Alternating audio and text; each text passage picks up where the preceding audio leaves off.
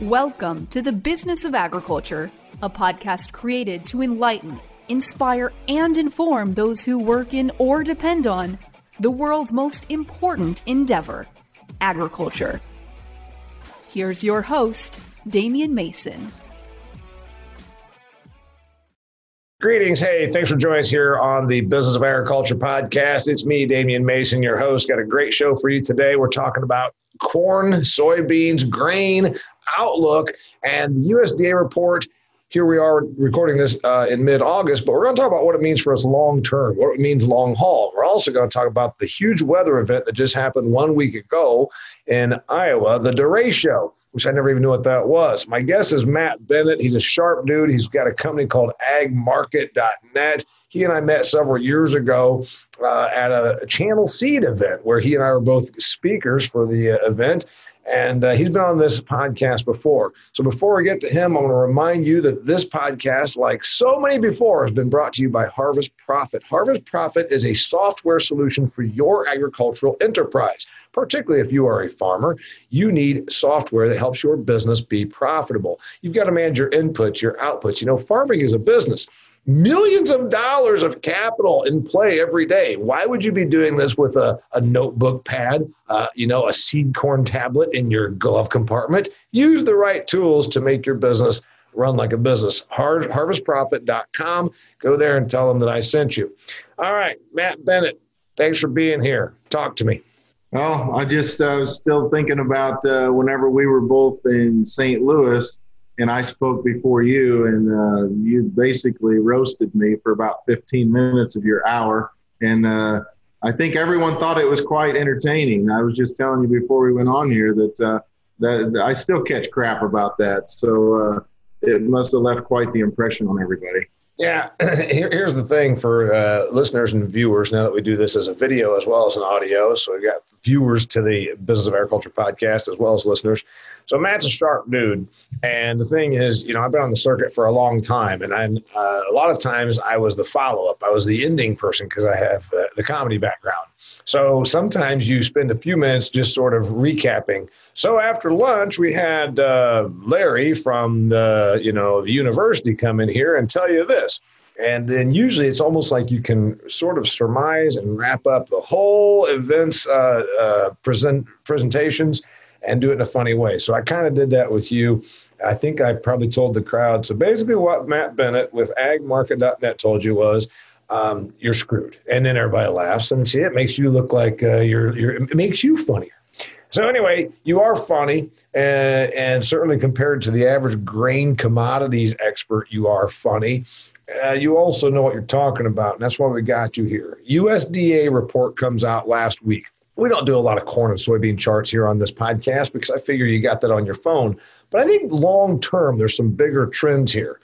We've been in a grain surplus environment for, well, most of the last hundred years, but it ebbs and flows a little bit. I thought we were sitting on a whole bunch of carryover, and then I heard that we are going to have 53 bushel beans and we're going to have 181 bushel corn. I about ran my truck off the road because I knew things were good, but I think the highest I ever remember corn being was like five or 10 bushels less than that. Am I right? Well, you know, we've been pushing up in the uh, above 175 a couple of times. 178.4, I believe, is where we ended up at. Uh, uh, 2018. But bottom line, you know, you've had some big crops in the last few years. Obviously, last year we took a little breather there, but uh, you know, in the grand scheme of things, last year's yield 15 years ago would have been a huge yield, and so these genetics certainly have changed everything. But I'm like you. I saw the 53.3 and the 181.8. Those are the numbers that first jump out at you. Uh, but those two numbers combined with the carryout numbers for both corn and beans they were bearish. I mean, there's no other way to put it. They they uh, versus trade expectations versus what people thought we were going to see. Uh, those numbers were bigger, and and so um, you know your initial thought process is that uh, you know here we go with another bearish report. You know it's going to be down, and everyone's going to be frustrated, and uh, uh, it's going to be another USDA uh, is the worst people in the world type conversations online. Uh but you turn around, and by the end of the day, we're up, and so uh, we've done nothing but go up ever since then. So that's what's crazy to me is that uh, you hear a big number, and I mean, I'm out here driving around the Midwest, and I think, man, these crops are amazing. We we needed a drink of water for about a week or two in June, early July, let's say. We were dry for sometime in June, like like, hey man, we got a few tenths, that's enough to get us by, but we need an inch. And then all of a sudden, the rain started coming, and we got cooler nights. So I'm like looking around, saying, oh my God, we're gonna have such abundance Bad thing is, it's going to drive prices down, and prices were already at a point where they didn't need to be driven down because we're probably close to break even. But something crazy happened. Something crazy happened. 53 bushel, 181 bushel uh, are our predictions, which are high, and then all of a sudden prices are rising. What happened? Well, there's a couple of different things going on here. Okay, so first of all, you know, we got the the the storm event that we're that you want to talk about. I mean, we have to intertwine these because essentially you had uh, a storm, the derecho. I mean, heck, I thought it was a Derico, and I heard someone else say what it was. But uh, yeah, yeah you know what? They make up weather terms. I'm told that it's not a new term, but with the Weather Channel getting more and more like the mainstream media, where they got to do flashy stuff, they started calling. You and I were kids in the Midwest, and they'd say, "Yeah, we're going to get a, we're to get some snow and some wind tonight." It wasn't Winter Storm Clarence. It was just, yeah, we're going to get four to six inches of snow right. and maybe some wind. It, won't, it wasn't Winter Storm Mahilda. It was right. just now everything has a name. And I thought, geez, that was Derecho a yeah. new thing? Is that a guy's name like Clarence or is this an actual thing? I looked it up. I don't know, but all I know is that whenever that rolled through here on Monday, I mean, you know, every summer you see a few folks get uh, you know, ravaged by a hailstorm or by blown down corn, and it stinks for them. I mean, uh, that's all there is to it. I, I, I hate it for people, uh, but you typically don't see a storm that is big enough or catastrophic enough to have an impact on national yield. Uh, but whenever you have a storm like this with sustained winds of 80 to 100 miles an hour, three counties wide, uh, you know, there's no question that it, it's going to have an impact. And so you know, you came into the report uh, with some uneasiness. And why would you be uneasy? Because the funds have this huge short position. So the big money players that are in essentially investing in one side or the other of the market, those guys were short, you know, and, and I think there was some uneasiness. You come in with a 181.8, then the 181.8 giving you a carryout of 2.758 billion bushels. Actually, uh, if you'd have told most traders a 181.8 is going to come out to that carry, they would have said, hold on, how's come the carry isn't any bigger than that? The big reason is because USDA is making some very large assumptions on demand. And so uh, I think the traders were looking at the fact carryouts weren't too bad.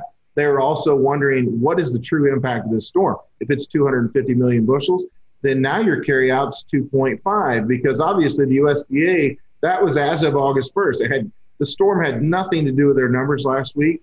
And so everyone was trying to handicap kind of, you know, where's this thing going to come in in the long run? And so that's a big reason why you ended up with a, a, reaction that maybe we didn't think that we would see. It had a heck of a lot to do with the storm system, and it had a lot to do with demand. Uh, not to mention, uh, geez, Damian, we, we saw seven days in a row, concluding uh, last Thursday, where the Chinese uh, had purchased U.S. soybeans.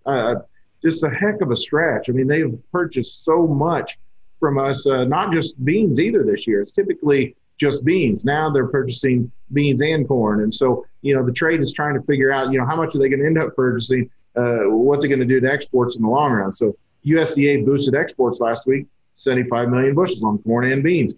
Again, that's something that traders looked at that probably gave them a little bit of pause on their negative thoughts as far as where the market was going to go. So, a couple of things. So, we got a lot of different folks that listen to the Business of Agriculture podcast. Let's say it's a person that sells uh, sells uh, you know uh, dairy dairy components, uh, and they're going to say, "I'm not a grain trader. I don't want to be overwhelmed. I'm too. I don't want to sound stupid. So, I'm going to go ahead and help them out here." And um, remember, grain trading was never anything I wanted to do. Carry out. Tell the listener, and then we talk about uh, the number of bushels that carry over. So I want you to explain carry over and carry out, and uh, because that's a big thing. We've we've got huge numbers of corn that is from last year that's still unutilized, and that's where we say, oh, we got to make these sales to China or whatever to be able to explain a few terms so that the average person that maybe you know maybe they, they are in ag but they don't really know about grain brokerage. Right. And so, you know, essentially the USDA has a marketing year uh, for both corn and beans that starts September 1st and of course ends uh, the end of uh, the end of August. And so uh, at the end of August, however much corn or beans that is projected to be on hand is what you call the carryout or the carryover. And so essentially uh, what they're saying is coming into this marketing year, you know, we're going to have a little, uh, we're going to have maybe 500 and uh, some million bushels of beans and 2.2 billion bushels and change uh, of corn. Uh, whereas for next year, the, the projection for carryouts puts corn at 610 and, and 2.758 for corn. And so what they're saying is, is that, you know, we're going to produce a little bit more than what we use next year because the carryout's going to grow just a little bit. And so typically if the carryout's bigger, of course, supply and demand tells you with more supply available, uh, if the demand is constant, you know that that pricing might be a little easier with more supply. You know, it's going to move lower, and so carry out is essentially what you have on hand. How much do you have? Uh, you know, if some catastrophic event happened and we had no production this fall, how much do we have to live on for a while? And that's the carry out. I have a few friends that are not ag people that actually told me they like listening uh, to this podcast because it gives them sort of a big view of ag that's not just some media story about oh there there's salmonella in the cauliflower or whatever no it's like big picture and then words like that and as you know as i always think about they use the word carry over i get it but they use the word carry out i just can't stop of thinking about okay wait a minute i got done working i sweated all day i stopped at the carry out and i picked me up a 12 pack of coors banquets Oh, wait, wait, different thing. All right. So here's what we're really talking. We're talking about the leftovers. We're talking about what uh, stays around. We've generally, Matt, tried to manage from a USDA standpoint to have that because carry out really means you have you have just like my wife's putting green beans up right now. It means you have uh, you have canned vegetables in the cellar and you're not going to starve. But is 2.7 billion bushels too many green beans in the cellar? You know, so 2.758 billion is what the USDA is saying at the end of this next marketing year. So what we're getting ready to harvest they're saying that uh, we're going to still have that much on hand uh, September 1st of 2021. Uh, is that too much to have on hand? Uh, that is one of the largest carryouts we've ever seen. I mean, basically, the only time you saw bigger carryouts than that was back in the old government storage days. So back in the 80s, the government was storing corn. Uh, you know, they were in the program of storing corn. Uh, we had a lot of corn around. Uh, you know, and, and that's what they call those, the government storage days. That's whenever I was a kid. Uh, it was a long time ago. But bottom line, that's the last time we had to carry out like this. But we're using more corn. If we're going to be first off, Matt, not as long a time ago for me. Secondly, yes, I point out that uh, I, I, remember the '80s when they had the payment in kind program, the PIK program, and what that is that paid farmers in corn, not to plant corn. So that way, the idea was they were double burning through it. You weren't getting the production, and you paid them with corn to get rid of it. A couple of things though, because I always think about uh, you know how the media does numerators with not denominators. 170,000 people died of coronavirus. It sounds like a big bad number, except that 8,000 people die every day in the United States of America. So, you know, run the numbers. On a numerator denominator basis, 2.75, 2.76 billion bushels of corn is a lot of corn. But for the average person that says, well, how's that compare? We're going to harvest about 14 billion bushels this year, 15? Yeah, around 15 billion bushels, uh, depending on which estimate you're using. But let's just call it 15 billion bushels. And so, you know, we're keeping we're keeping back about what is that? About 10 to 15 percent, 15 percent of our uh, of our crop that will not get used and we'll have in the in the cellar.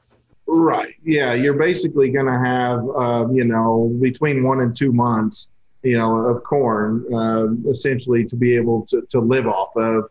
Uh, you know, if you have a late harvest or whatnot. I mean, we've come into that before, especially with the, in the case of soybeans. So several years uh, in the not so distant uh, past, we've actually had carryouts on soybeans 100 to 200 million bushels, which is extremely tight. You know that's a stocks to use ratio. I mean that's another way to put it is that you have stocks and then what's the usage? And so the stocks to use ratio for corn and beans right now is what you would call adequate. Uh, it's not necessarily i'd say corn's probably more burdensome uh, you know but it's not tight anytime you have a tight stocks to use ratio you're using so much compared to what you've got on hand that prices are going to typically rally. That's not what we see right now, and that's part of the reason why prices have been depressed this summer.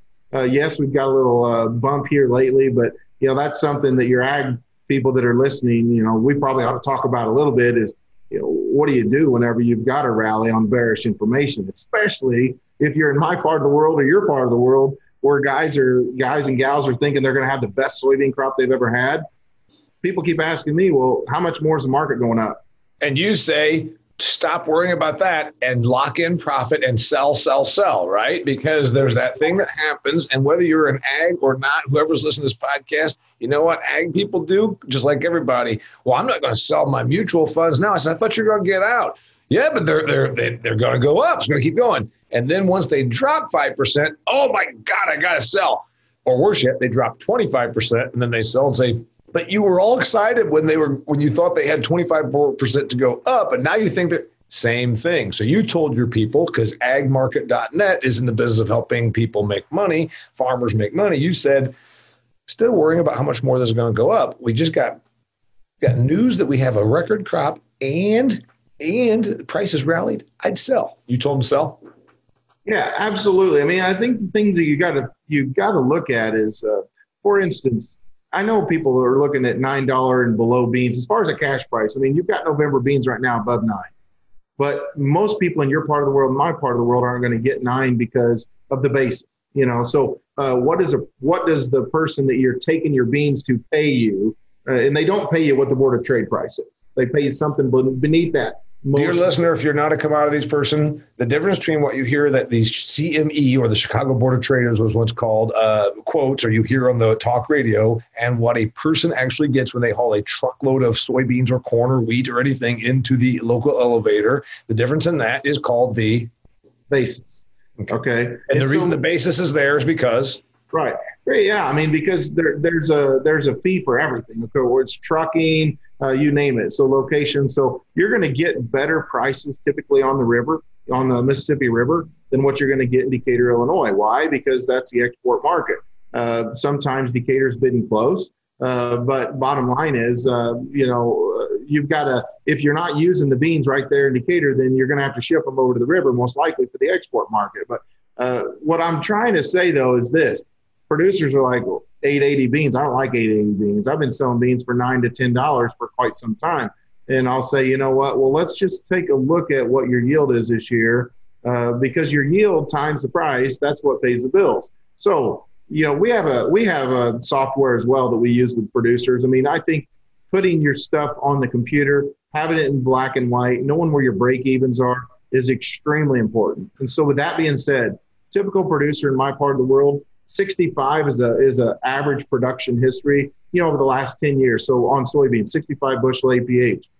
Uh, if you take that 65 and make it 75, so you know, typically I say project what your APH is to be conservative. You know, whenever you're trying to do your budgets and your cash flows. APH, APH. Average production history. So, what is the 10 year history? What is the 10 year average uh, for your uh, history as far as yields are concerned? So if a 65 APH, if that is your average, uh, and you bump that up to 75 uh, because you think you're going to have 75 bushel beans this year, uh, most producers in that situation, using the numbers we use and the calculator we use, that drops your break even price by $1 per bushel. Okay. And so there's a lot of producers in central Illinois that have a 65 APH, feel like they're going to have 75, 80 bushel beans.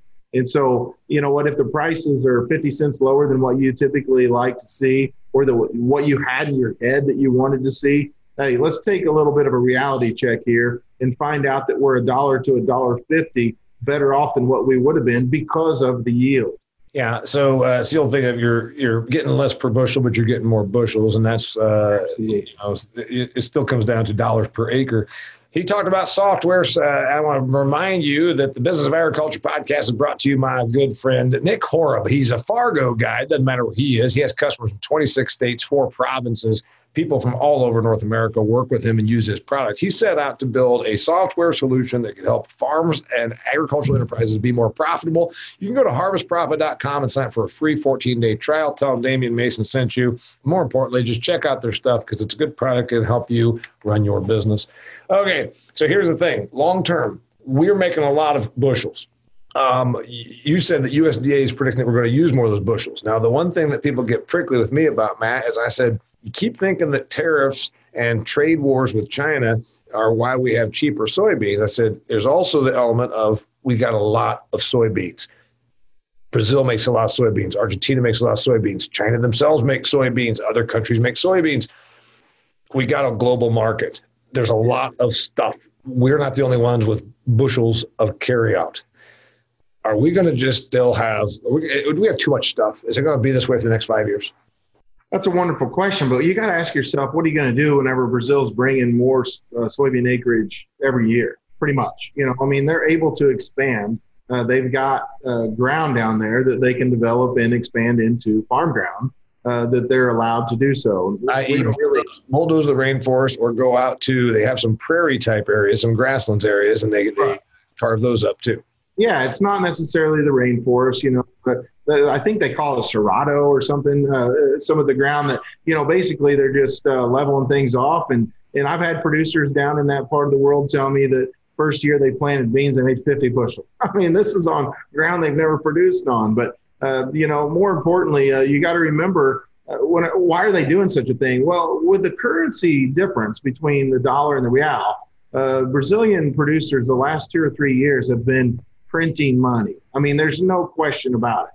Uh, my friends in South America, they would verify this. I mean, I was at the Farm Futures Conference speaking this winter, and uh, I met a very large scale producer and and this producer uh, was talking on a panel. Max Armstrong was moderating it, and Max said, "You know what? What were your gross revenues for this past year?" And the producer said uh, it was like 250 million. Okay, it was a pretty substantial amount, but they, these guys farmed 350,000 acres. Yeah. And and Max said, "Okay, I would like to know the and the people listening to this, they want to know what your net revenue is. What's your profit margin?" The guy said 33%. you don't hear very many people in the U.S. with a 33% yeah. profit margin. So, he, so he only made $80 million last year after expenses. Only made. Yeah. So I asked him about it afterwards. You know, I just asked him about his operation, but, you know, it, it's phenomenal what's going on down there. Uh, especially with the currency situation where it's at. Now, the U.S. dollar has continued to dip the last uh, few weeks, that is a real boon for us. And it's part of the reason our exports really had an uptick. And the dollar really looks vulnerable to more selling. And I'll tell you what, if the dollar would break through some of these support levels, we might get in a situation where all of a sudden we're looking at our commodity prices and saying, why are we rallying? Well, part of the reason why we were rallying is because the dollar has made our exports so cheap that we can get them out on the world market competitively and, and we start to drop our carryouts. The other thing, you know, I don't want to get too far into the weeds, but uh, inflation is something we all need to keep a very close eye on. You know, I mean, uh, a man of your means, Damian, you probably got all kinds of gold and silver laying around. I mean, look at what gold and silver has done lately. It's just amazing. But those are inflationary pressures that could spill over to the grains. We, we at least got to hope we see a little bit of that. First off, I do think we're going to have inflationary pressure, and explain to our listener why inflationary pressure uh, helps grain. Well, you know, if you do have inflation, then that means that uh, commodities are are, in, are essentially gaining value. Okay, and so the silver market, for instance, in the last three to four weeks went from eighteen dollars to twenty eight dollars. Uh, you know, you look at silver at twenty eight dollars an ounce, you're like, big deal. Gold was two thousand dollars an ounce, but whenever you almost doubled the price, I mean that that was quite a move. Uh, and it, it, if you see anything even close to those percentage moves that we've seen in gold and silver, then uh, certainly you would see some of our ag commodities benefit greatly. Now, sometimes inflation doesn't affect our ag commodities near like you, you see, for instance, in currencies or crude oil, uh, some of the other things that we talk about. Uh, but any of that whatsoever leaking into the grains, even if you get a five or 10% inflationary move, that would be something that producers would certainly love to see. I do believe we're going to have inflation. I said it on this very podcast uh, a few weeks ago. When the government is giving people money to watch Wheel of Fortune, and um, money becomes worth less. If you can get paid uh, a thousand dollars a week, depending on between the state and the federal, for a unskilled, uneducated uh, waitress in Michigan, I'm not being mean. I've waited tables, so don't pull that. I'm just saying when you when you make it so that person is being paid to to do nothing, um, money becomes worth less. Uh, food jumped almost 6% between March and the end of May. Food sometimes can be the leading indicator on inflation. So I think inflationary pressure is going to be there. By the way, then what's that mean for all of agriculture? If we got inflation, your real estate is okay, right? Yeah. Absolutely. Uh, your commodities, your commodities maybe don't go up as much as gold and silver, but your commodities go up a little bit. Uh, yeah. Is inflation good for ag or bad for ag?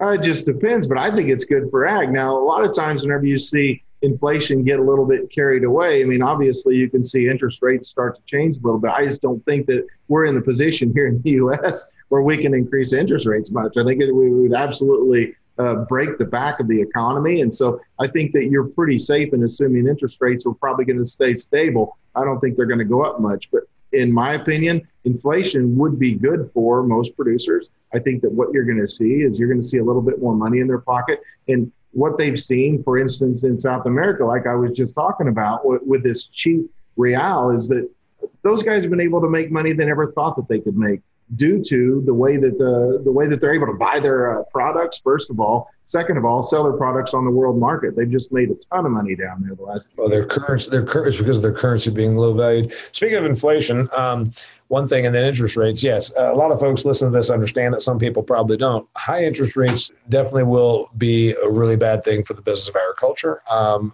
you know we got some people that are pretty levered. They can obligate an operating loan because you do have millions of dollars of capital at risk if your operating loan is hanging around 4%, you're probably okay. When you start talking about putting that at 8%, uh, it gets a little, little skinnier. So you don't see interest rates rising. I don't, and I'll tell you why I don't.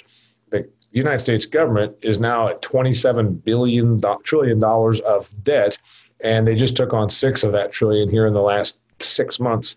They can't obligate their debt if the interest rates go up. That's the reason I don't think it'll happen. Do you got any other thoughts? No, I mean I totally agree. I mean, there's no no question. That's why I said it'd break break the back of the U.S. economy. I mean, we've just been printing money and giving out money, and you know anybody gets a little bit of money, and and, and so uh, someone listening to this will say, "What about the farmer?" And uh, there is no question that the farmer has gotten some money from MFP one, MFP two. Uh, these these were the programs uh, that essentially we put into place to help the producer because we were into it with China you know, with these uh, tariffs and the trade war, just to explain that a little bit. But uh, most of the producers that I talk to, if not every one, will tell you that they wish they didn't have to get any sort of MFP or outside government help if the government would stay out of the business of agriculture. So I just want to clear that up because producers uh, are they relying right now on some help from the government? Yeah, I think so. And uh, part of it's because the government has screwed up our export program and they've been in the business of agriculture at times when they didn't need to have their nose in the business of agriculture. And you're you're absolutely dead on right. Now, I would still counter that uh, we were going to have low commodity prices whether we got into a spat with China or not, because the globe has a whole bunch of whole bunch of crops sitting around, in uh, and and it's there's a lot of crops sitting around. Okay, his name's Matt Bennett he's going to give us his final prediction and outlook because he's a smart dude. His company is agmarket.net. If you want to know how to how to make more money, if you want to do business with him, how do they find you? Yeah, I mean just agmarket.net. So that's part of the reason why we we chose that name. Just go there on the web. I mean, we've got some really cool tools and great research. Uh, we do like a Monday afternoon webinar that's been wildly popular.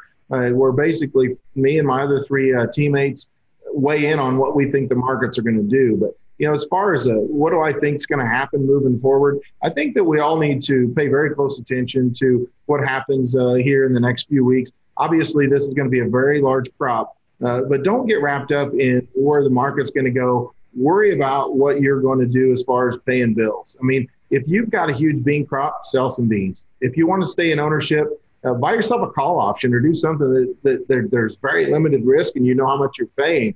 Uh, but bottom line is don't get too many eggs in one side of either side of the equation unless it's locking in profit.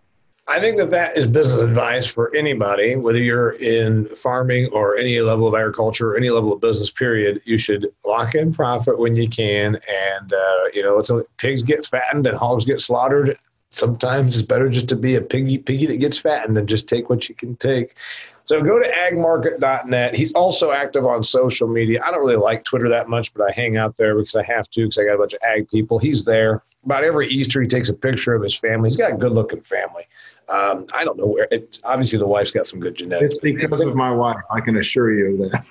so uh, the the uh, book of Food Fear is uh, still flying off the shelf. Um, I'm selling a bunch of these here today. If you are a listener and you like the Business of Agriculture podcast, make sure you pick up your copy of Food Fear. It's on audiobook, ebook, and hard copy at DamianMason.com. Uh, reminder that this episode of the Business of Agriculture is brought to you by my good friends at Harvest Profit. Harvest Profit is a software solution that can help your ag enterprise manage your ag enterprise like the business that it is. Check them out for a 14 day free trial at harvestprofit.com and say hello to Nick Horob. Matt Bennett, agmarket.net. What else you got for us? Is that it? Call you up, figure out how to do business. I'm excited about this harvest. I can tell you that and I think that uh, you know hopefully we'll get uh, this economy or the, the everything opened up here one of these days, and maybe you and I can uh, share the same stage again. One of the uh, sometimes you can make fun of me once again. I'm I'm ready. You know what? I won't even make fun of you. I'll be so grateful to be back out to hitting the road. All right, thanks for being here, Mr. Bennett, and uh, do indeed check out his company because he's he knows what he's talking about. Till next time, thanks for joining me here, and until next time, this is the business of agriculture. If you've enjoyed this episode of The Business of Agriculture, please share it with your network. Be sure to connect with Damian on LinkedIn, like his Facebook fan page, and follow him on Instagram and Twitter. For speaking inquiries or to purchase Damian's books, Food Fear, or Do Business Better, go to DamianMason.com.